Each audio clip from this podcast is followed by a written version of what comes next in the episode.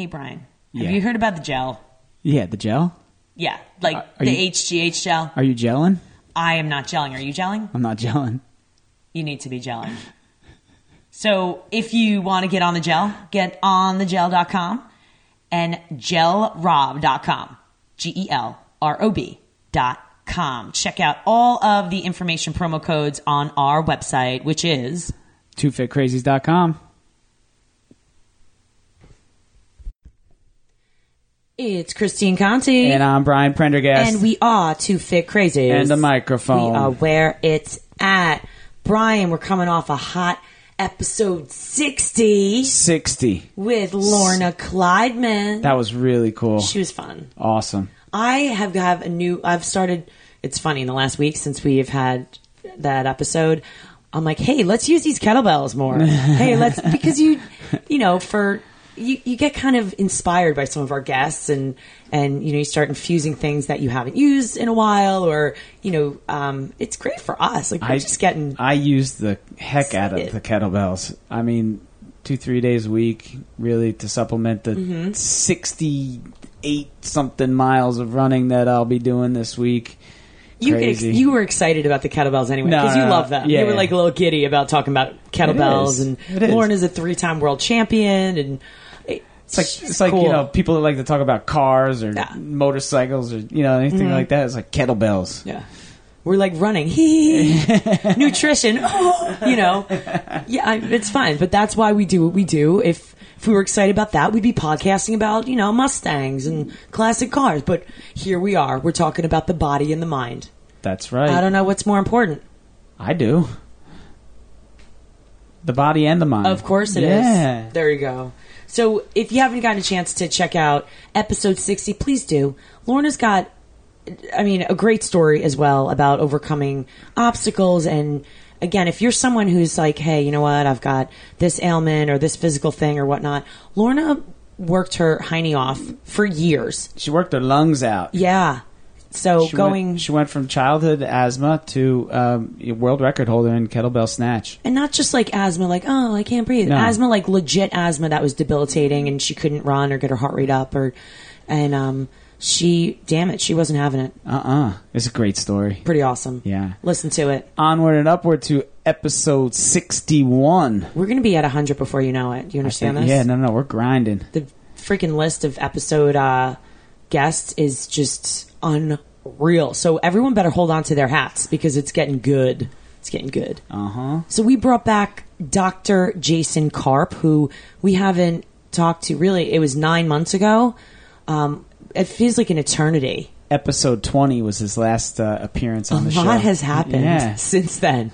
We're we're like reinvented ourselves. I mean, with the podcast, we're now. You like weren't even an Iron Man. back No. I wasn't even an Iron Man back then, and we hadn't even come up with a uh, an actual presentation, like a two hour presentation on podcast. We now pod, we now talk and teach about podcasting.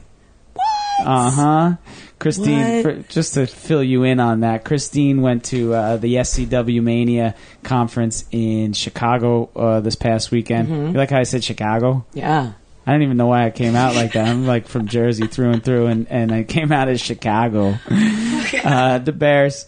So uh, Christine uh, presented on podcasting 101 to the fitness industry. Yeah, and it's and it's recorded and it's on demand. Like you can actually find it and you know and watch that. My It's really exact cool. my exact instructions were Christine, don't embarrass me. you did not. No, I know. I didn't say that. You would never. It was great. It was great. It was really awesome. So that's something um, in the future. Brian and I are definitely She's an authority. looking into uh, you know getting out that platform for people that that want to learn more about podcasting or just building their brand. Um, you know that we will be doing some workshops in the future about that. We'll do some online stuff. So look out for that. It's coming. It's coming down the road. But how did we get out? We got because we're talking about Dr. Karp. Um, it tis the season because it's fall here and races. I actually was out in Chicago during the Chicago, Chicago Marathon, Marathon. which I ran last year, and it was it was so hard to be out there with all the runners and not like knowing I'm not running. I'm even though I was there Yeah. in a fitness conference, like promoting fitness. Like it was. I even had to get up early on Sunday before my um, lectures, and I had to go for a run no, because knowing that everyone else is out running, like I, oh, I had to do it. I've got to run that race. It was it was. Um, you haven't run Chicago I've yet? never run Chicago. Oh, you were gonna love it. Yeah, love it. I uh, was actually could have run it this year. I was signed up to run it last year, and I was I was injured and I just pushed it back. I ran Philly instead, which is like six weeks later. So I just bought myself some time and stayed local and uh, and ran Philly. Uh, so I, I, I maybe next year. I don't know. I'm running Philly next, and then Boston, and then maybe Chicago. Chicago. We'll Fun see. We'll see. But anywho, Dr. Jason Karp was really awesome once again. Tons of information, a lot of really, really technical, uh, high end running information, biomechanics. Uh, we get into uh, just a number of topics, just running related, and and uh, And we yeah, disagree. We have some agree to disagree moments because, you know, Karp is going to talk about, you know, running and really getting into specifics about running. And Brian and I, you know, definitely have questions because we, we believe that you should be doing some strength training as well. So, you know, he talks about the research that's out there. And um, I think it's an interesting conversation to have, especially as, you know, someone in the fitness world, or if you are a runner, or even if you're not. Yes. Yeah, I think that, that a lot of the you know a lot of it just comes from uh, you know his his studies. He's he's in it. He's a you know he's a um, He's a Uh, multi book author. that's right. I mean, the creator of Revolution Running. I mean, he knows his Run stuff. your fat off. Yeah. the inner runner. The inner runner. Yeah. So it's a good listen, and uh, you know, and he's and we're grateful that he takes the time to come on with us. It's uh, it's it's always fun to, to to chat with him, and he's a local guy, you know, compared to where we live. So And now he lives in San Diego. now but he lives in San Diego, so uh, we gave him some home cooking a little bit here on uh, episode 61. So please take a listen and enjoy.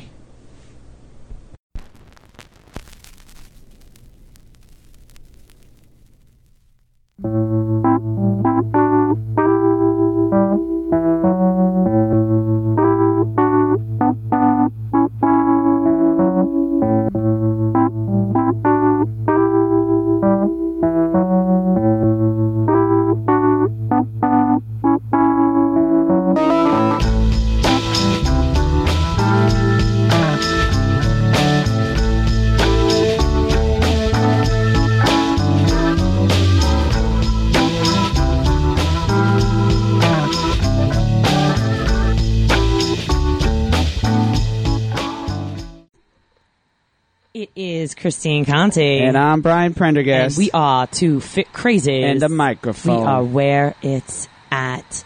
Brian, how you feeling today? I'm feeling good. Like we just said, it's like uh, running in a sauna out there. We got dew point up in the 70s, which makes things a little difficult. It's for like mid October. I know. And it's like I'm over it. it's like Jamaica weather, like 100% humidity, like 80 million degrees. This is bizarre. It's like the best of times and the worst of times. You know, on one hand, I'm still in flip flops, right. and on the other hand, I can't breathe. Yeah, I can't breathe. Oh man, hysterical. But uh, yeah, so we're talking running today because you know what's super exciting is that we get to catch up with the Dr. Jason Karp is back with us to uh, to fill us in on everything that has been going on on his end because the last time we had him on, we spoke to him was what nine months ago. Brian, is that what you said? so yeah, episode 20. Jeez. We're up to 61, Doc. Welcome back. Thanks for having me back. I can't believe you want me back after my first time. Yeah, well, we got a lot to catch up on, and you know, you've been jet setting all all around and working with a lot of very successful runners, and you know, tis the running season right now, so it's um, you know, it's great for our listeners to really you know get some great tips from you, and you know, hear about how they can improve their game because most people right now are, you know, kind of getting the running bug of you know there's a lot of races I know in, in our area and all over the place. Um, so it's it's always great to catch up and you know to uh, be able to pick your great mind with all your experience and um, and uh, everything. Oh my gosh! So how are you doing? Good. Everything's rocking and rolling. I'm traveling around the country and the world, spreading the certification program and doing a lot of work and uh, coaching a lot, coaching an elite team, getting ready for some big marathons coming up. Oh, I love it. So now it's been so it's been like nine months. So we've I would say have a uh, have a lot of new listeners since the last time you were on. So do me a favor for all of the you know everyone out there that has not yet gone back and listened to episode twenty or you know started with us late. Um, will you just tell everyone about your program, what it's called, what you do, real fast? Uh, sure. The certification program is called Revolution Running, which is an acronym for running economy, VO2 max, lactate threshold, which are the, the three physiological factors that influence running performance. So we spent a lot of time talking about those factors and how to train those factors. And so the program, I'm happy to say, is so far in 21 countries around the world, and, and uh, it's offered three different levels: the level one live course, level two home study course, and level three mentorship with me one-on-one. So I'm really excited about it and trying to spread it as far around the world as possible. So tell everyone why they would why they would take this course. Whether you know what what are they going to get from this? How's it going to change their lives? I guess. Well, there's many reasons. So uh, we offer two different levels of registration. One is for fitness professionals and coaches. So fitness professionals, if they want to start running programs at the gyms that they work, or they want to have their own uh, training group franchise, they could do that, or teach treadmill classes in gyms and then coaches, of course, so that they can help their athletes be better and, faster runners. And then also runners are able to attend the course just because they want to learn how to be better runners. So we spend a lot of time talking about the training, how to write workouts, how to design training programs. So even people who are outside of the industry who want to learn how to be better runners can definitely benefit from sitting in on the course. It, it is super thorough. I mean, it is soup to nuts and everything in between. It's um, it's a great certification. I you know I, I know that just, just reading the information and and uh, going through it, um, you know, it's it's definitely something for you know just the, the trainers would really benefit from it absolutely.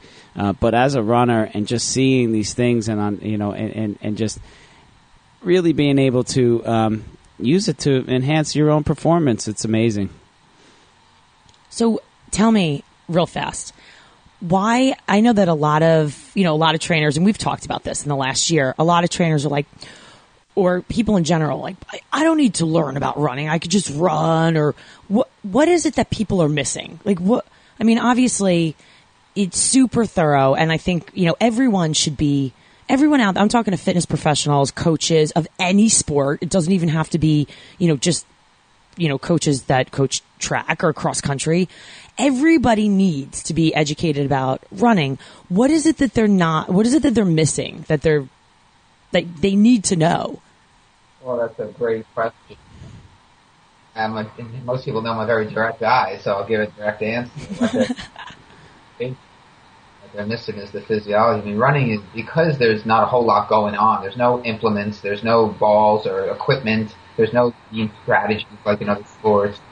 Running is very pure, and so it's all about the physiology. It's all about the conditioning. Our bodies are science. It's all biology. It's physiology. It's biodynamics. It's, it's why you study exercise physiology. take classes in a lot of different disciplines because it's, there's biochemistry. There's a lot going on. There's anatomy. So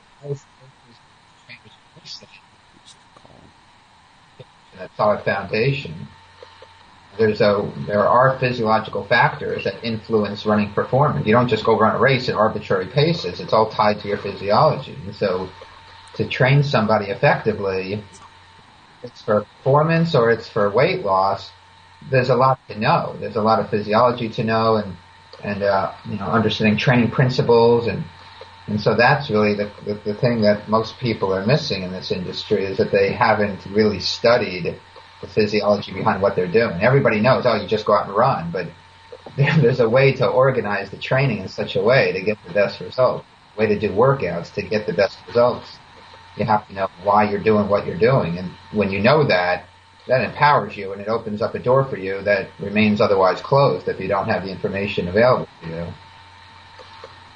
So, so give us an example of the physio- of the physiology uh, that you're referring to, just in one way that you think maybe people are not seeing it. Uh, well, for example, like one of the things I see that, that runners do wrong a lot is is how they do their workouts. Like they just run arbitrary paces for their workouts, But when you understand the physiology, then that dictates how you do the workout. So one example is like, let's just pull, you know, just one random example, you know, to train VO2 max. And there's a way to do VO2 max workouts when you understand, well, what are the physiological factors that influence VO2 max? On one hand, you have stroke volume and cardiac output, so that represents the strength of the heart, the ability for the heart to pump blood and pump oxygen. And on the other hand, you have blood flow to the working muscles, which is influenced by blood cell content and hemoglobin inside the red blood cells. And then on the third hand, you have what the muscles are able to do to consume that oxygen that's being delivered to it. And so that has to do with the number of mitochondria that you have and the muscle capillarization to deliver the oxygen to the muscle tissue. And so when you know all the different parts that influence VO2 max, then you can dictate how you train. So if you want to focus on the cardiac output and stroke volume, there are ways to do workouts to make a bigger heart, to make your stroke volume and cardiac output larger so that the heart delivers, it sends more blood to the working muscle. And so there are specific ways to do those kinds of interval workouts. So, so such as, if you don't mind me stopping you, such as? I can talk about this stuff all day, you guys well know. so, you know, just like if you want to make a bigger, stronger biceps, you have to lift a weight that is heavier than what your biceps are used to lifting. You have to work at the maximum capability for your biceps to do their job. So it's the same thing with the heart. If you want to make a bigger, stronger heart that can pump more blood and more oxygen with each beat, then you have to run at the intensity at which you reach the maximum capability for your heart to do its job. So you do your workouts at maximum heart rate. So when you do an interval workout to train VO2 max, you want to reach maximum heart rate during each rep but you want to only run at the slowest that you need to to reach max heart rate. So one example is how to do workouts correctly. So if you're, say your VO2 max pace is six minute pace and you do half mile reps at three minutes each, then all you need to run is at three minutes per half mile. It's better to run more reps doing them at the right pace than to do fewer reps at faster than the right pace. So if your VO2 max pace is six minute pace and you do the half mile reps at three minutes, if you're doing 252s, then you're not going to be able to run as many reps. And so when you're training, it's always better to add more volume at the right pace than to run faster than you need. You only need to run as fast as you need to meet the purpose of the workout. And if the purpose is to train VO2 max, then all you need to do is run at VO2 max pace and do as many reps as you can at the right pace. I have a quick question. I'm sorry to yeah. butt in here, but what are people doing wrong? Like, what is the average trainer doing incorrectly? Uh, well, I mean, that opens up a can of worms because there's a lot going on. I mean, there's from not understanding how to do the workouts correctly to not understanding how to design the entire training program and where to place the workouts. Like, there's a reason to do this workout on this day at this time of the training. And when you don't have a background in the subject, that's where it gets difficult. I mean, there's lots of training programs that people can find online, but there's not a lot of science between those training programs. So, you know, there's a lot going on about how to design the training program and the placement of those workouts and then how to put it all together. There's both an art and a science to the training. So, and, and, even with that, I mean, how much of it is because they're just, you know, grabbing arbitrary numbers, and you know, how much of it is based on uh, a, a, goal time, or, or, how much of what you would say with VO2 max, uh, you know, should be based on, you know, the ultimate goal of a finish time, which is kind of a guess in the beginning. Uh, you know, I would like to run this, therefore, my should be running these times in in, in you know in, in training you know, how much of it do you see getting away from that, just kind of checking the box and just moving down and, and, and making pace, uh, you know, pace evaluations based on a finish time as opposed to where they are right now, what can be done to develop, and things like that? Well, yeah, and that's exactly the way most people approach it. So the, the races actually tell you your fitness level, and that's what dictates your training paces, not the other way around. So the best way to determine what pace to run for workouts is just run some low-key race somewhere because a race is the best fitness test. You know, that's going to tell you exactly where your fitness lies right now.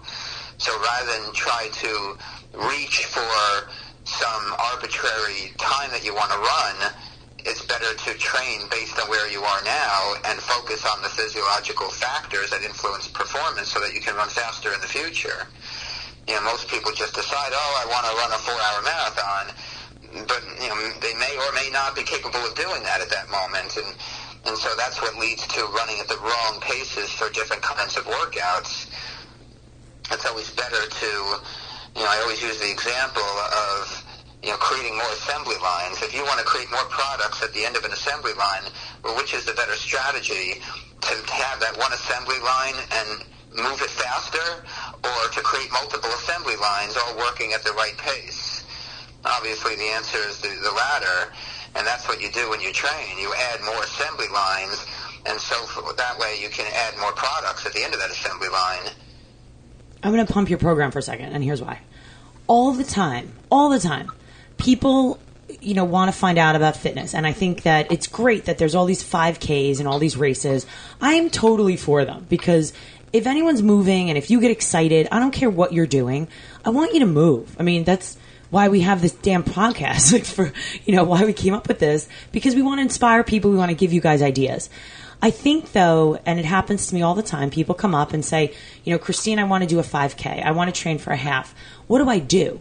Now, I run, and I've right now I have a pretty good resume and experience of running, right? But right, right like, but the issue is, is that I'm not your normal trainer. You know, like I'm not the norm. The normal trainer has is not a runner. They're not someone who has extensive experience, even you know, taking courses or studying the body or.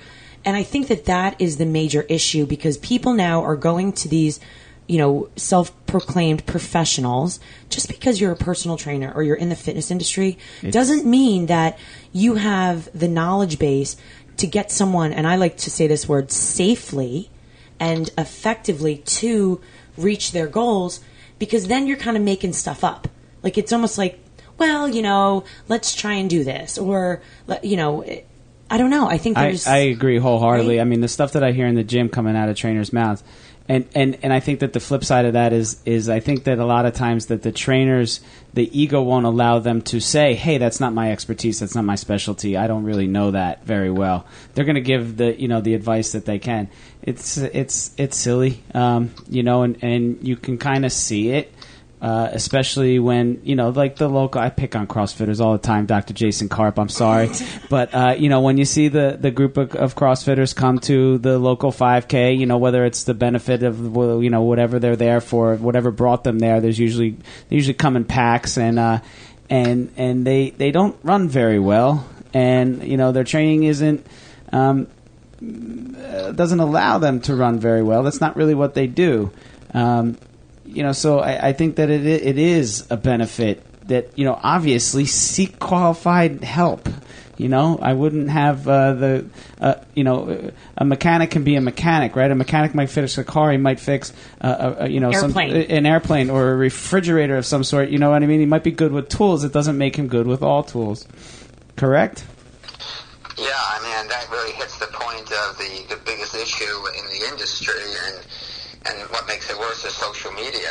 You know, I've been saying for a long time that in most other professions, you have to be educated. You want to be a lawyer, you want to be a physical therapist, you want to be an architect, an accountant. All these people went to school specifically for that profession.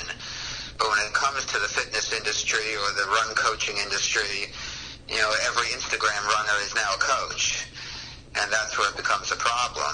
There are a lot of people out there wasting a lot of money on runners who just decide they want to be coaches, but you wouldn't get legal advice from someone who didn't go to law school. So why would you take your training advice from someone who didn't go to school specifically to study that? I love this. This is great. Because let's go back to this the self proclaimed people all over social media. The gurus. Let's hit it. Uh, yeah, Let's hit it's it. ridiculous. Everybody holds up a shingle nowadays saying that they're a coach or a personal trainer. Like, don't get me wrong. Dr. Karp. but we all are here to, you know, make a living. You're, everyone needs to make a living at some point. If I could, Brian and I talk about this all the time. If we could just podcast all day, all night, we love it. We love talking to people, hearing their stories. Really, we are getting educated. We're getting a great education from, you know, people like you, the top people in the world. And we also, though, have to pay our bills. You know, our we can't just be like, "Hey, kids, I'm sorry, we have no dinner tonight because we were podcasting all day." I, there's a point where you know, there's experience. What is it? You're you live. It's lived or learned, right? And I think that the most successful people have both. You're learned. You have you know have a degree. You've you've gotten certifications, things like that. But then you've lived it. You've also done it. You've experienced it. And I think there's that disconnect of you know social media and everyone out there who all of a sudden just because you know you took a class or you know you sat through a day training that you are a complete guru. Like you need more.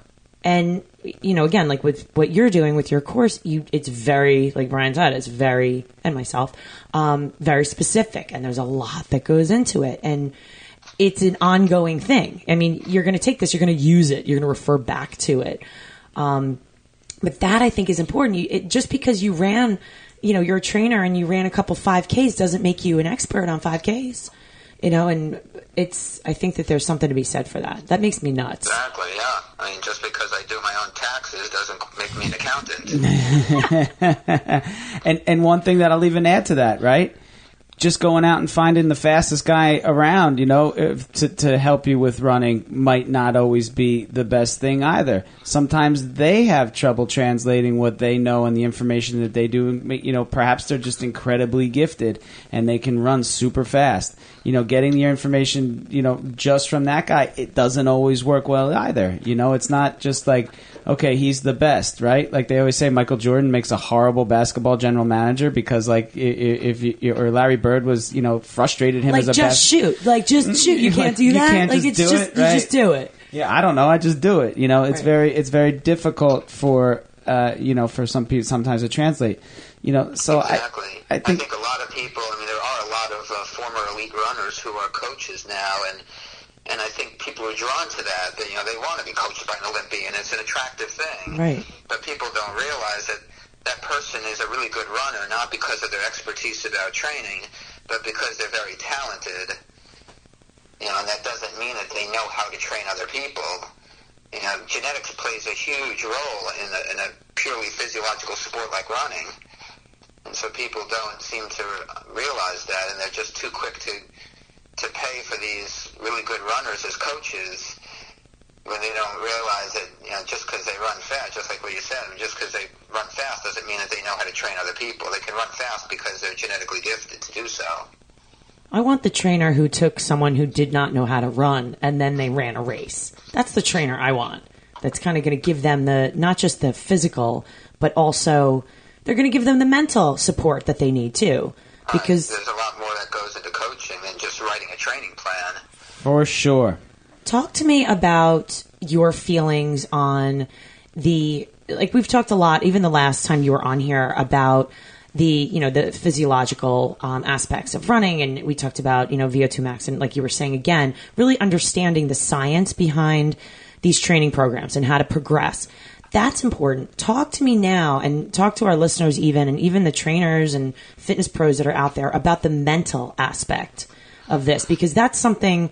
Again, I mean, your book. I mean, let's talk about that for a second. The inner runner. The inner runner. So what? Yeah, I mean that was a, a, a great creative process to write that book. I really enjoyed writing that book because it gave me a chance to really look deep within myself and and try to answer questions that I've always had about who I am and what I've learned through the physical act of running and pushing myself and so uh, yeah between my own voice and the voice of the, the stories of people that I told in the book, I'm, I'm really proud of that because I think that a lot of people can benefit from a book like that and what running teaches you about who you are and, and helps you narrow the gap between who you are and who you want to be. So, all right, let's talk to our listeners now who are like, I hate running. Running's awful. I, I don't want to run, run. Blah. What do you tell them about? Because if, if you were to say to me, if I hated running and you were like, it bridges the gap among things and makes you feel better and you find yourself, I'd be like, go F yourself. Running hurts and I hate it. How do you, I mean, how do you translate that? How do you, you know, really get someone to understand that? I guess is my Well, yeah, I mean, question. there's always going to be people who don't like running no matter what you say or no matter what they experience. But what I usually tell people is that you know, running is who we are as animals. It's it's something that is very natural. You know, nobody had to teach us how to run when we were kids. We started from a crawl, we went to a walk, and then we went to a run, and it was a natural progression. And every single human being does that on the planet because running is who we are. And so I start with that and show them that, uh, that running is, is what we evolved to do. And then the reason why most people don't like it, you know, the ones who don't like it, the reason why they don't is because it's hard. You know, if you go 30 years of your life without running and then all of a sudden you try to run down the street, it's going to be difficult.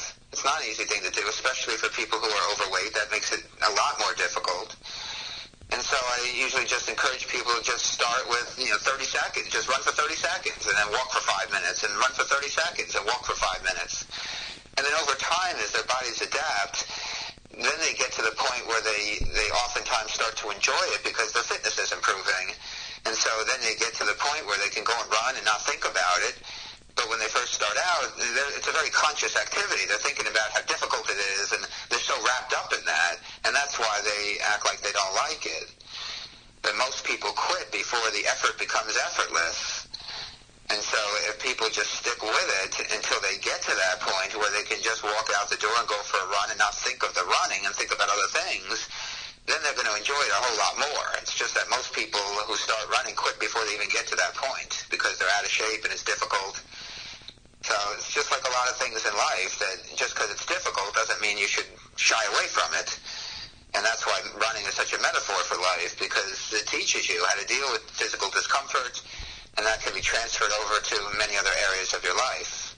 I think as adults, I'm sorry, just cut Brian off. No, I, I- like jumped the mic for him.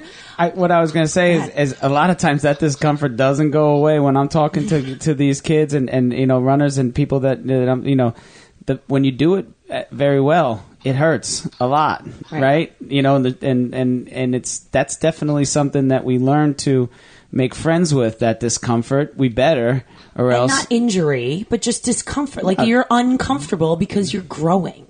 the discomfort of running and pace and and you know like i've always said people can ask me I can have your choice you want the mile on the track or the marathon and i, I think that the ma- the mile on the track scares me more than anything Yeah, it does. I mean, as you see in our society, most people gravitate toward the longer distances. But yeah, I've, I've always loved racing the mile, but the mile hurts. The mile's very intense. it's a it's a tough guys race guys and gals But yeah, most people shy away from that because it is so physically uncomfortable, and most people aren't used to pushing themselves in that way right away when the race starts. Like the marathon has a very different kind of discomfort associated with it, and it doesn't get uncomfortable until you're you know, two and a half, three hours into the race. But the mile starts to feel uncomfortable right away. I think That's also the beauty of it is, is managing that, that stress, managing that discomfort. And that's really where the, the mental part comes into play because you, you got to stick with it. It's easy to just back off when it's uncomfortable, but there's a lot of self-talk that goes on in those short races to really push yourself as hard and as fast as you can go. It's very liberating as well. I'm having these. Um, this is what I'm thinking. What's going through my mind right now, which is frightening because you never know what's going to go through my Scary mind. moment. However, I'm just thinking of the of the disconnect. So we're we're kids, and you don't really think about. Oh, I'm so uncomfortable, and I'm so. We don't have this mental war with ourselves when we're children and we're running and we're. I mean, you may not love to run the mile in phys ed class or things like that, but you do it, and you do it in sports, and and then we get older and we have these like mind issues. We're like, oh, this is so tough. I don't want to do it, and I mean, we should be stepping outside of our comfort zone. And as a, you know, as someone who trains athletes and, you know, really I tell people on a daily basis, I want you uncomfortable. I want you to struggle and I say it with love because I want you to get better and I want you to progress. I don't want you to get injured, but I want you to, to be uncomfortable. And I think running for people, again, a lot of people don't like to be uncomfortable. We're in a society where, you know, comfort and, you know, just being complacent is okay. And it, I don't think that's okay, personally. I- and going through, going through the last year of, sounds kind of negative. Yeah. I mean, we, we reward mediocrity in this country. I mean, I remember when I was growing up, to win, to get a medal or a trophy at a race, I mean, you had to place. You either had to get one of the top three or the top three in your age group. Now, even at 5Ks, everybody gets a medal when they cross the finish line, even if they walked it. So the, we've taken the competition part out of it, and you know everybody's a winner now. Everyone gets a shiny medal at the end of the race, and then they they parade it around on Instagram. And I think that's actually hurting our society. It's making people complacent. And we do that in, in a lot of ways in our society where we reward mediocrity instead of challenging people to become the very best that they can be, whatever that means. You know, not everyone has to be an Olympic champion. That's impossible for most of the population. But to challenge yourself to be the very best you can be and, and really earn that medal at the end of the race, that's something that we've lost in our society. And now they just give medals out to every single person who crosses the finish line, even if they crawled across. See, half of me thinks that it's great that you even did something. So, like, you're promoting movement by that. So, like, I'm torn because half of me is like, yeah, you're promoting that you moved, you were active. But then there's the other half of me that's like, well, I know we're just talking about racing, but let's talk about, you know, anything else in life. Like, it doesn't just have to be a race. Like, what if it's, you know, we all get rewarded for sitting around or whatever it is, um, you know, not fitness related or not something you know, super. You know, do you know yeah, what I'm talking yeah, about? I mean, I think that it used to be, and and you know, this is uh, from years and years and years of watching my family run and going to uh, Doc local run Lake Takanassee over here, uh, you know, on a Monday night in the summertime and watching you know the local road races. You know, it was like the the the, the race itself in your time was was the medal, right? That was the medal. If you ran if you ran a, you were a part of it. if you ran a top race, you might not have gotten that little piece of, of metal, but you you know, but your time was your uh, reward, your award. And now it's it's kind of gotten and and if you know if you did run really well and you had to wait and they and they you know had an award ceremony kind of announcements at the end and you got you know you walked up and everyone applauded for you and that was even better, right? That was something to kind of strive for. Y- They take that away, you know. Now it's it's uh, and and I'm always of the opinion like I don't need a T-shirt, I don't need a medal. Give me a Just cheap money. No, just give me a cheap no, give me a cheap entry fee, right? I don't need to pay forty five bucks for a five k And money. Yeah, well, if there's money involved, that's okay. But you know, it's like I'd rather I'd rather you not give everybody a medal, so so I don't have to pay an arm and a leg just to run the the the, the darn race in the first place. That's me. All right. All right, Grinch. Grinchy McGrinch. medals, That's why the races cost so much. Yeah, exactly. We don't need any bells and whistles. I don't even need a T-shirt. You know how many race T-shirts I have? I can make a quilt. I can make a quilt for my whole family. We could. I mean, if we really want to be obnoxious, we could talk about where we don't know where to put all of our medals from all the years. I say- if we really want to be obnoxious. I say we eliminate all the oh, races. Let's just go for a run on a you know every Saturday we meet up. I'll say go, and that's it for the glory. I love it. we have problems. oh my Uh, goodness. I want to switch. I want to turn the page here. I want to. I want to turn to something that's of interest to me. It's something that I've fallen into uh, in a, in a great way uh, to help uh, runners, and I want to pick your brain about it. Um, I think that a very uh, underrated aspect of training is uh, strength and conditioning. That's not running. Uh, things in the gym that um, that I've you know seen, uh, even in myself, that I'm able to put to use. Uh, you know, strength training, lightweight training, um, even with the high schoolers that I work with, a little bit goes a long way. What are your um, studies, and what what do you think about that? Where do you, where do you lie on everything there? Well, you know, a lot of people know my opinions already about strength training if they've read my books or heard me speak. And I mean, it all depends on what your goals are. If your goal is to be a better runner and you don't care about anything else, then any strength training that a person does has to be very specific to running. And so, like, hill training is the best strength training for runners. Going to a gym and doing traditional kinds of strength training is not going to make a, runner better. You know, it has not been shown to reduce the risk of injury because people are not getting injured because their muscles are weak. That's not a reason. If you look at the research on the etiology of running injuries, the causes of running injuries, I've never seen any research that said that the reason why runners get injured is because they've got weaker muscles. You know, there are other factors involved. And so to improve strength, to improve power, there's lots of other things a runner can do. They can do hill sprints, they can do bounding drills up hills. You know, there's many other things that a runner can do rather than go into the gym and, and do squats, especially when they're doing that stuff with two legs at a time, because running is one leg at a time. And so anything that a runner needs to do has to be done one leg at a time because when you're in a gym, obviously the weaker leg, the stronger leg is going to pick up the slack and, and do the job with the weaker leg. So you're not really training the weaker leg as much. So anything that is done has to be done one leg at a time. But the research has shown that only very heavy strength training, power type training, can improve running economy through its effects on the, the central nervous system and how it recruits muscle fibers. So you know, strength training does not improve the, the other physiological factors that influence distance running performance. For sprinting, yes, sprinting is very different. But distance running is all about oxygen consumption, whereas sprinting is all about power production. And so if you look at the best runners in the world, you know, from Kenya, Ethiopia, yeah, they look very scrawny. They obviously don't lift a lot of weights. They're not going into the gym and doing bicep curls and lat pull downs and all this traditional kind of stuff that, that Americans tend to do. And so there are other factors that are involved in distance running that don't really lend itself to strength training.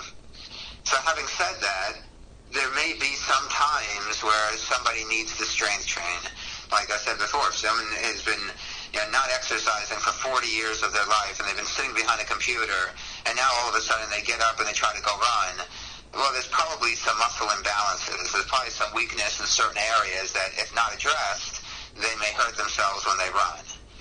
So even though running in and of itself protects from future injury, because how running itself toughens the, the ligaments and toughens the tendons and, and makes everything stronger, there may be some isolated strength training that a person needs to do in order to start running and, and protect themselves and not get injured.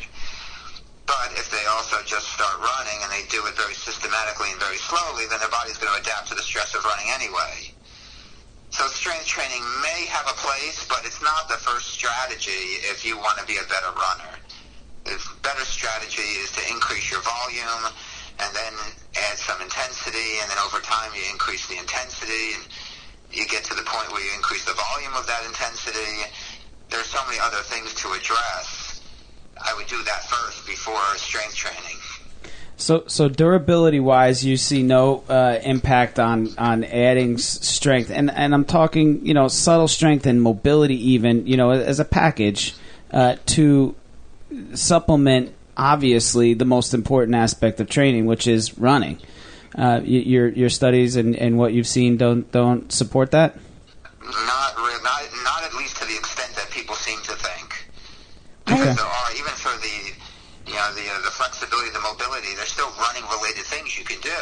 Like as part of the certification program, I go through all the, the running technique drills. Those can benefit you not just in terms of practicing the proficiency of the running skill, but because you're doing exaggerated movements, you're also training mobility when you do those drills. So there's more specific things that runners can do than to you know get on the floor in a crouched position and do all these mobility exercises you see people posting about on Instagram you always have to think sports specificity and, and what can you do that's going to make the limbs move through the range of motion that they're going to experience in your sport, whether that sport is gymnastics or distance running. I, I agree, and, I, and I'm a big fan of running drills, and and uh, you know I, we put them to use quite a bit. From the aspect, so so a, a runner gets injured, a runner goes to physical therapy, a runner is able to rehab and to um, strengthen areas of weakness that are are you know possibly causing infl- you know whatever pain or, or something to go wrong. Is there any so there's no benefit to kind of prehabbing that and and getting it into uh, an area where they can you know not nip it in the bud but but you know like you said the the um, the, the issues of, of strengthening both sides and and and um, uh, you know really making sure that their body is is used equally and not favoring one side or another things like that Yeah, there are, but again, it, it comes back to the specificity of running. So yes, there are prehab types of exercises people can do, but they should be running specific. Like back a long time ago, you know, Arthur Lydiard became well known for the hill training that he would have his athletes do in the 1950s and 1960s. And the reason why he did the hill training, and specifically the bounding type drills, he would do springing up a hill and bounding up a hill. The reason he did that was to serve as a transition from the huge volume of easy running that the runners did to running fast on the track. Because when you go and do fast intervals on the track, it puts a lot more stress on the calves and specifically the Achilles tendon. And so as a bridge to that, he would do all these bounding drills with his athletes so that they could strengthen their tendon and strengthen their lower leg musculature so that when they went into their anaerobic speed phase on the track, they had the strength to do it, and they didn't get injured. They didn't get the Achilles tendonitis and the other things that runners typically get. So I do believe in preparing for the faster training, for the harder workouts, but to do it in a very specific running-related way rather than to go into a gym and do lunges and squats and those kinds of exercises. I have a question for you that I've heard a lot from a lot of fitness professionals and trainers. And when it comes to running, I think what you've just been talking about is exactly the question that I think our listeners would love to hear too, because you're saying that um, all of everything that you're saying, and, and, again, these, you know, doing supplemental activities as well and the, the running drills. I mean, all of this is, you know, in your certification and workshop as well. How do you feel though? Because people always say you're in the, the sagittal plane and you're only working the sagittal plane, you're not working frontal, you're not working transverse. Do you feel that people are getting injured because they are only really working one plane, or do you think that that that's again, um, you know, over exaggerated? What do you think about that? Yeah, that's over exaggerated. I mean, running is in one plane. Well, I mean, there are other things. There's also rotational movements going on when you run that are subtle that you know people don't know that. So it's not completely in one plane, but but yes, I mean that's an exaggerated thing. That's not what the research showed. I mean, there's tons of research on looking at mm-hmm. the etiology of running injuries and what's really causing them, and and uh, you know the main thing that causes injury is is is one uh, being a beginner runner, you know, and just not being used to the stress of running. So beginner runners are at increased risk. Number two, the volume of running. Like once you start getting higher than about 40 miles a week, the risk of injury goes up. And then also you know, things like increasing the stress too quickly. I mean, that's the main reason why people get injured is because they either increase the volume too quickly or increase the intensity too quickly or some combination of the two. So, again, this is a very natural thing. Humans evolved to run. So why would running cause injuries if it's something we evolved to do? That's not how evolution works. You know, the way evolution works is you have some random mutation of a gene, and if that characteristic confers some kind of benefit to our survival, then that characteristic sticks around. If that characteristic characteristic does not confer some advantage or it confers a disadvantage, then that characteristic goes away through the, you know another thousand years of evolution, and so it gets dismissed. And so we are who we are because there are advantages to who we are and what we can do because that's the way evolution works. So it doesn't even make sense. Like running, people always say running's bad for your knees. Well, why would this activity that we humans evolved to do be bad for your knee? That doesn't make any sense. And so the reason people are getting injured is just simply that they're increasing the stress too quickly rather than moving in one plane. Okay. So, what would you say about the chronically injured runner, the one that can't get it together, whether they go, you know, start from scratch again after being, you know, built, built you know, built up, and then, eh, you know, what, what's kind of the cause behind that? Uh, well, they they, not, they have to get to the root cause of the problem. Like a lot of people are treating the symptoms rather than treating the root cause of the injury. And so that takes some digging around sometimes. I mean, usually it's a training mistake, and so if they just correct their training, then they'll be okay. But in some people, you know, they may have aberrant biomechanics that need to be corrected. Like maybe they're just a, a huge overpronator, and that's not being corrected, and so they may need a different kind of shoe, or worst case scenario, they may need custom-made orthotics. So they have to get to the root cause sometimes weak muscles can be a root cause, and they need to strengthen those muscles. But the muscles are probably going to be strengthened anyway, just through the daily act of running. But whatever the problem is, they have to get to the root cause. Maybe need, you need a gait analysis. You got to go to a physical therapy clinic and get your gait analyzed to find out if there's something you're doing that's not, you know, that's, that's hurting you rather than helping you. So you have to get to what the cause of the injury is and address the cause so that you don't get injured again in the future. But then wouldn't that strength training help that or no? Well, what? Wouldn't the strength training kind of help that a little bit? Well, it depends. Only it depends. It, depends if the, the root cause is a, a weak muscle or some kind of muscle strength imbalance. So it all depends on what the root cause is. The root cause is excessive overpronation, strength training is not going to change that. That's the mechanics of the foot and what it's doing when it lands on the ground. And you know, you may have to do some gait retraining, or you may need you know different kind of shoes. So strength training will only get to the root cause if the reason why they're getting injured is because they have weakness someplace that's causing that injury.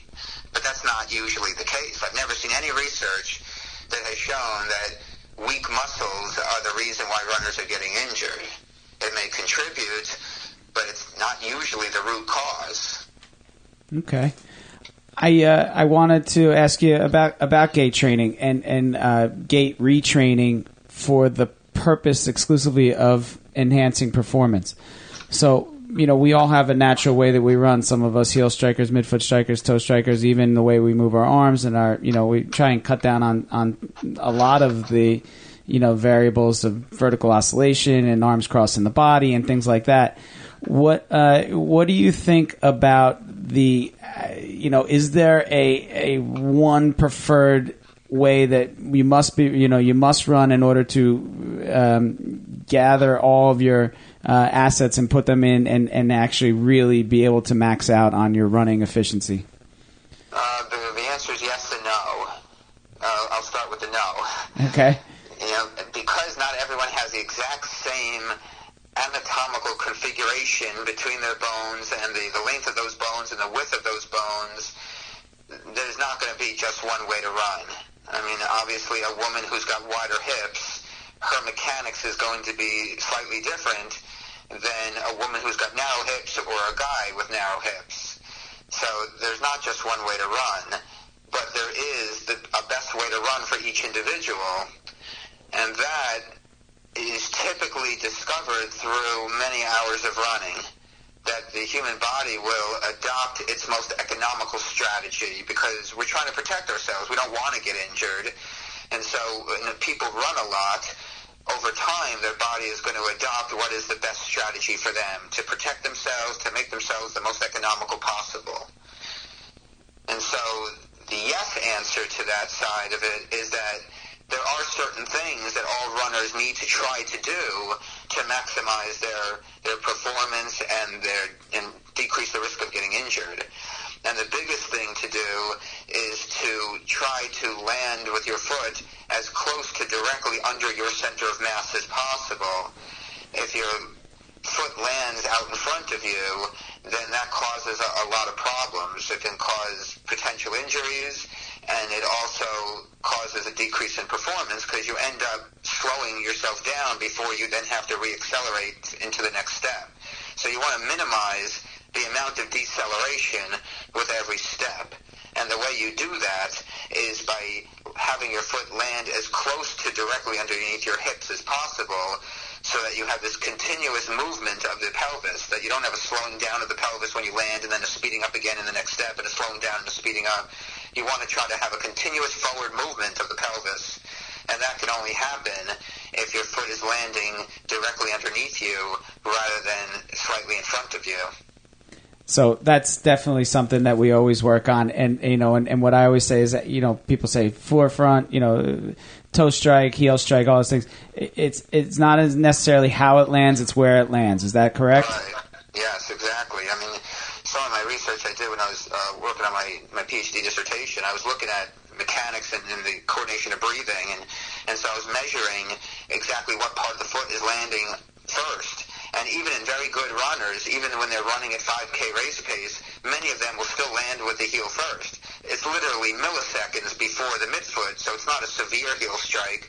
It's almost happened instantaneously that the heel touches down first, then right away, you know, milliseconds later, you get the, the midfoot. But even very, very good runners are doing that. So heel striking is not bad. But if it's a severe heel strike, like if your toe is pointed up in the air when your foot lands, right. then that means you're landing in front of you. So it's not the heel striking per se, like you just said, it's the placement. And you'll see that. You'll see a severe heel strike will mean that the foot is landing in front of your center of mass rather than underneath you. Because it's very hard to have a severe heel strike if your foot is landing directly underneath you. Yeah, it's just to, keep you from putting the brakes on, in a sense, with every stride, and, and you know it just becomes very inefficient, and and even overstriding, you know, where we have to pull those hips through the zone uh, in order to to get moving. I watched a um, I watched the, the slow mo of the elite pack from the Chicago Marathon that just happened, and you know they, there was six guys, twelve feet, right, and they had uh, you know each of them had a little bit different landing spot, uh, not landing spot, but just you know the f- some were heel strikers. You know, which is always something. Oh, he's a heel striker. He's slowing down or whatever. It's just not the case. Um, you know, it's about Yeah, and the placement. re- yeah, and the research doesn't support that either. That most people actually are heel strikers, and what's going to dictate what part of the foot you land on is the speed. If you tell someone go sprint as fast as you can for 10 seconds, they're going to land on the ball of their foot. It's the speed that you're running that dictates what part of the foot you land on. And even in a marathon, the speeds, even at the elite level, I mean, they're relatively slow comparatively to what they can run if they were to race a mile. And so, yeah, most uh, marathoners are still going to land with the heel first, literally milliseconds before the, the rest of the foot. For sure. I can even see that in my own sneakers sometimes. You know, the ones I wear for my faster workouts, I wear them a little different. I'm a little further up the foot than I am on my daily trainers, which are a little bit further, you know, midfoot to, to you know, even heel a little. Um, and it's just, uh, you know, experiments of one. You know, we can kind of uh, uh, figure out our own way sometimes just by looking at ourselves. Right. So what uh, what kind of shoes are you wearing these days? Uh, well, to train in, I, I rotate between uh, a Saucony Cohesion. They're a basic shoe, but I've always felt comfortable with them. And then the Hoka. I love the Hoka Clifton. I like the Cliftons too. I wear them. Uh, I've got a pair that are in the rotation. hmm Yeah, they're great sneaks. No, I love. I mean, when you look at them, people like are afraid of them because they look like they're going to be big and bulky and heavy. But it's actually quite the opposite. You get a lot of cushioning, which I've always loved, and it's a very lightweight shoe. Love it. So tell us what else what else is on the agenda? What's going on? So you've been traveling all over the place. Now what's coming up? Well, I'm developing uh, this elite team more, so uh, I've got a few runners from around the country to form an elite team. Uh, it's Revolution Running Elite, and uh, training for the Olympic Marathon Trials in 2020. And so I've got uh, three girls coming up running. Uh, I've got one girl running Philadelphia Marathon next month, and then two girls running California International Marathon in early December. So uh, we're looking forward to that. There's another 15 months to be able to qualify for the Olympic trials. So I'm really excited about that. I mean, this is something I've been wanting to organize and coach for a long time is to really develop runners to the elite level because I think that there's still a lot of room at the top. I mean, we, I think we're very far away as a society as to how good we can be in a sport like distance running. We've got over 300 million people in America, and yet we're still so far behind many other countries in the world. I mean, it's the same runners we hear about over and over again. Galen Rupp and Shalane Flanagan, and mm-hmm. I mean, it's the same runners year after year after year because we don't have anyone who can move up and take their place. So I think that there's a lot of room for improvement, and so I'm excited about this. I really have always loved coaching really, really good runners and, and pushing them to see how far they can go and, and meet their genetic potential. It's very exciting. I'm, I'm excited about this. I'm looking forward to the next uh, few years doing this. That is very exciting. That's uh, good for you. I'm glad that you uh, you know you're putting you're taking the time to put that together. That's that's awesome. I'm running Philly also. I'm uh, Oh, I'm- yeah Awesome. yeah. I'm uh, it's getting close. You know, I hope your athlete's uh, primed and ready to go. Oh yeah, she's right, and she's uh, very impressive. She's in her second year of medical school at the same time that she's been training. She's been running over 70 miles a week and doing lots of great workouts. So yeah, she's really fit. She just PR'd at the half marathon a few weeks ago, running a 122. Awesome. So uh, yeah, she's she's getting she's really fit right now, and I'm impressed with her to be able to do medical school and train at this level. Right. That's not easy. Hats off. Nice. And one other thing, just following up with you, I have a, a friend of mine who's an elite soccer coach in the country here, and, and he's actually from overseas. He's from Ireland, and uh, and he talks much of the same way that you just spoke about marathon runners, and you know how, how as a society we're f- we're far behind in his world of soccer. He says never never in the last you know forty years have has an American ever woken up with a top ten player in the world, right? I know, yeah, it's crazy. Soccer is one of those other sports too. I feel the same way. Yep. In a country as large as the U.S., there's no reason why we shouldn't be better But I think part of the issue is that we're diluted, we have so many sports to So choose many. from, so many professions to choose from, that it dilutes any one profession or dilutes any one sport. You want to know another thing that he accounted to, and I think that this is very interesting, and I see it all the time. He says the mercy rule.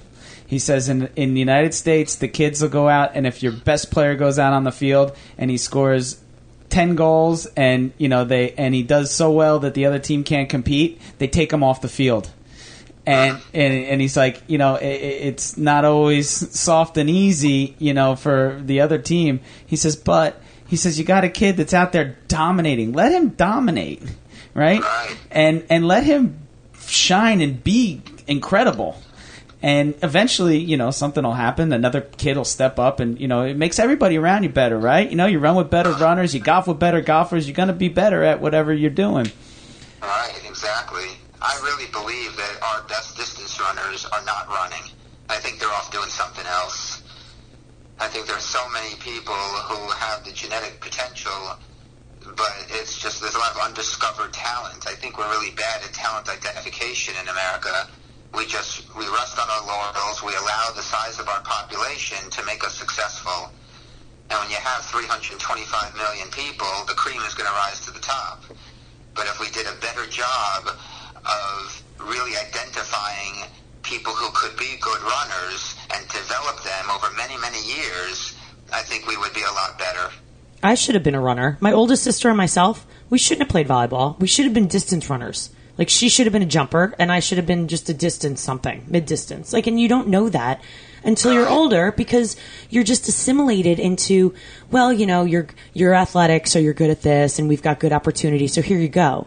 I mean, you just, I feel like, you know, there's not talent scouts out there when you're, you know, younger, always pushing you, and you know, and, and what you're saying about the country, undiscovered talent, and we could be better and whatnot. I mean.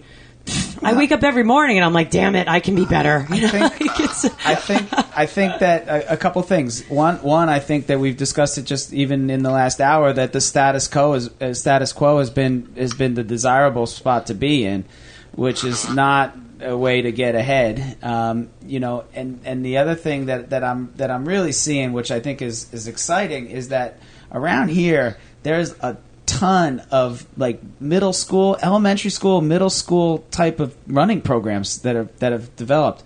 Uh, cross country in the public schools that really didn't exist. I mean, I grew up in the Catholic school environment. Um, my parents were coaches at the Catholic school when I was growing up, so it was there, right? And there was a little league at Ocean County Park and Holmdel that that uh, Holmdel Park that the kids used to run in.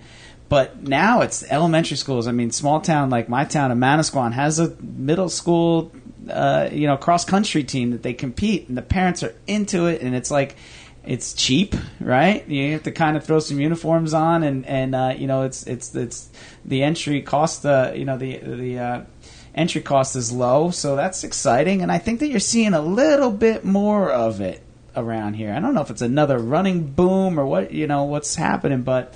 I think that uh, it, it's not just all about you know getting them to play the soccer in the fall, uh, you know basketball in the winter, and and baseball in the spring, you know softball. I'm hoping we're not just living in a bubble by you saying that. Well, we're hoping that this is like maybe nationwide. I think it is, yeah. And and with the internet, the way that these kids are running now, for Christ's sake, the girl. Did you hear, uh, Doctor Karp, that uh, Katelyn Tuohy just broke that record at Holmdel Park last weekend? No, no, I didn't hear about Holmdel. I heard about one of her other that she ran the fastest 5K cross country of any girl a couple weeks ago, but I didn't hear about Holmdel. Well, she she uh, she ran on at Holmdel Park uh, this past Saturday, and she broke the course record by a minute and twenty one seconds. She ran a six. She ran a sixteen twenty one five k at Holmdel. Yeah, I remember when it was uh, 1730 something was the record. I mean, the standing record was seventeen twenty seven by you know an all time you know New Jersey great. Yeah, and this girl is just amazing. She's only a junior. It's crazy. I know. She's fantastic. So, yeah, she, it's going to be really interesting to see what happens because we have seen stuff like this before. And with girls, it's very tricky because they hit puberty and then a lot of them can't seem to get back to where they were before.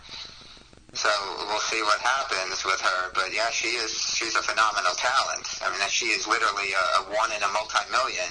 It is a little scary. I mean, even as a coach, what do you do with a talent like that at, at that level? Yeah, you have to not be aggressive. I mean, it's very easy. I mean, I talked to her coach actually once or twice, and uh, and uh, yeah, he realizes the level of responsibility he's got on his hands, and you know, it's very easy to get overzealous and, and push the athlete, and you got to keep in mind that it doesn't matter how good she is now. It matters how good she is at the tail end of high school, so she can get to go to college for free, which that's already in the bank for her. And then it matters where she is when she's in her late 20s, early 30s, at the prime of her career. And so she just has to be developed very slowly and systematically over many, many years, and not try to do too much too soon. It's it's tough when you got a racehorse like that. I mean, for Yeah. it's uh, you know it's tough to But pull back the reins. Yeah, that's where the East Africans get it right. They just grow up as runners. They run back and forth to school. They're not doing a lot of speed work. They're not racing. They're just developing themselves aerobically. And so by the time they hit their 20s, they are much more aerobically developed than everybody else in the world. And then they can put the quality training on top of that solid aerobic base. And that's the exact opposite of our high school model. We over-race the kids. Yep. We have them do interval training, you know, three times a week, every week of the whole school year, and we sacrifice the aerobic development. So, with uh, as our time is uh, coming to an end, we could go on forever and ever and ever because this is like you know our wheelhouse, and we're totally enthralled, and uh, could talk about running and racing and for eternity. But tell our listeners right now how they can find you once again, because if they have questions for you or they're interested in which they should be getting certified or at least taking the workshop. Um, you know, and again, even though you're in San Diego, they could be, you know, in across the world and find your information. So tell all of our listeners. Uh, well, my personal website is run-fit.com, so that's very easy to remember, runfit.com with a hyphen between run and fit. The uh, certification course website is at revolutionrunning.com. Don't forget the two after O, so it's R-E-V-O-2, lutionrunning.com. And then all my books are on Amazon. I've got training programs that people can download from the website. It's pretty easy to find me these days. I'm all over Instagram and Facebook at Dr. Jason Karp. Awesome. Awesome. I love it. Thanks so much again, Doctor Karp. We uh, we love speaking with you. We'll uh, you know we'll we'll give it another forty episodes or so before we get you back in here. If not, well, it may be sooner. Things are starting to get crazy Yeah. over here with the uh, with the podcast. It's been quite uh, moving and grooving in the last Oh, that's year. good. That's exciting. Get more people to listen. That's awesome. Very exciting. So you know, all the way up, Dr. Karp. That's all. That's the only way to go. That is it. So we will we will get all of your information up again. Send you links, blast it out. Hopefully, all of our new listeners will um, will get on board and definitely check this out because it is absolutely worth it. People, we need to educate ourselves. And um, if you haven't, you know, gotten into running, it's time that you do because we're trying to get younger by the day. And with that said, thank you so much, Dr. Karp. Oh, thank you. My pleasure. Oh my goodness. And we will be in touch. And with that said, my name is Christine Conti. And I'm Brian Prendergast. And we are two fit crazies. and a microphone. we are where it's at. Peace.